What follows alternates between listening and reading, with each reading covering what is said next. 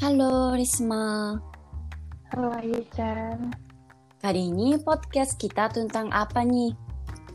kali ini seorang pelajar internasional dari Indonesia akan berkunjung untuk melihat dan memilih apartemen di dekat universitas. Staf yang bertugas di perusahaan real estate atau properti juga akan menemaninya dalam melihat apartemen. Oke, aku akan berperan menjadi staf perusahaan properti dan Risma sebagai pelajar asing dari Indonesia ya. Oke, kita mulai yuk. Yuk! いらっしゃいませ。 10時に見学の予約をしているリスマです。お待ちしていました。それでは車でご案内します。ありがとうございます。では、X アパートに行きますね。どんな特徴があるアパートですか建物は古いですが、リノベーションした後なので綺麗です。近くにスーパーがあって便利な場所ですよ。そうですか。どんな人が住んでいますか入居者のほとんどが学生さんです。こちらがゴミ捨て場、こちらが郵便ボックスです。わかりました。この階段を上がるんですね。はい。こちらのお部屋です。あ、本当だ。綺麗な部屋ですね。カーテンを開けてもいいですかどうぞどうぞ。わあ、明るい。なかなかいいですね。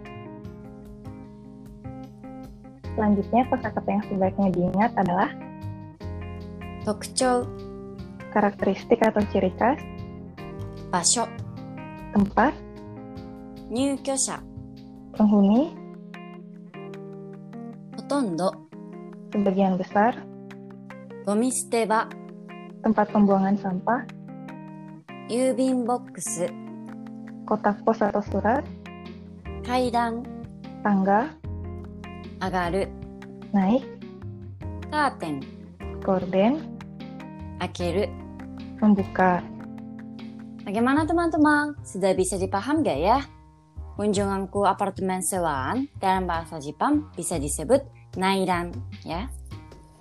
Pada hari kunjungan tersebut, staf yang bertugas sebagai penanggung jawab perusahaan real estate akan mengantar dan menemani kita melihat kamar ya. Benar ya, kalau pemilik apartemen mungkin ada yang akan ikut menemani juga sih. Dan ada yang tidak menemani ya, karena semua diserahkan kepada perusahaan properti itu ya. Ya juga ya. Oh ya, harganya pasti bervariasi tergantung fasilitas dan keadaan kamar kan ya. Itu pasti ya. Eh, makanya kita harus memastikan kamar dengan keadaan atau fasilitas seperti apa yang diinginkan. Dan memang sih kalau di pusat kota harganya bakal jauh lebih mahal ya. Hmm, iya ya.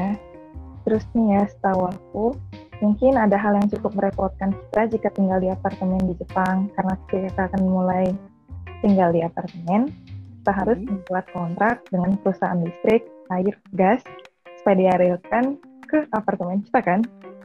Iya, di Jepang memang seperti itu ya. Tapi jangan khawatir, karena hal itu cukup dengan telepon dan memberitahu eh, nama dan alamat lengkap kita. Iya sih, tapi harus menelpon tiga perusahaan itu ya. Iya, Terus nanti umumnya setiap bulan bakal ada tagihan untuk itu, dan tagihan itu bisa dibayar di kombini kan ya. iya. Terus kalau sudah berhenti menyewa apartemen, kita juga harus kembali untuk menghubungi tiga perusahaan ini listrik, air, dan gas untuk memutus kontrak ya. Hmm.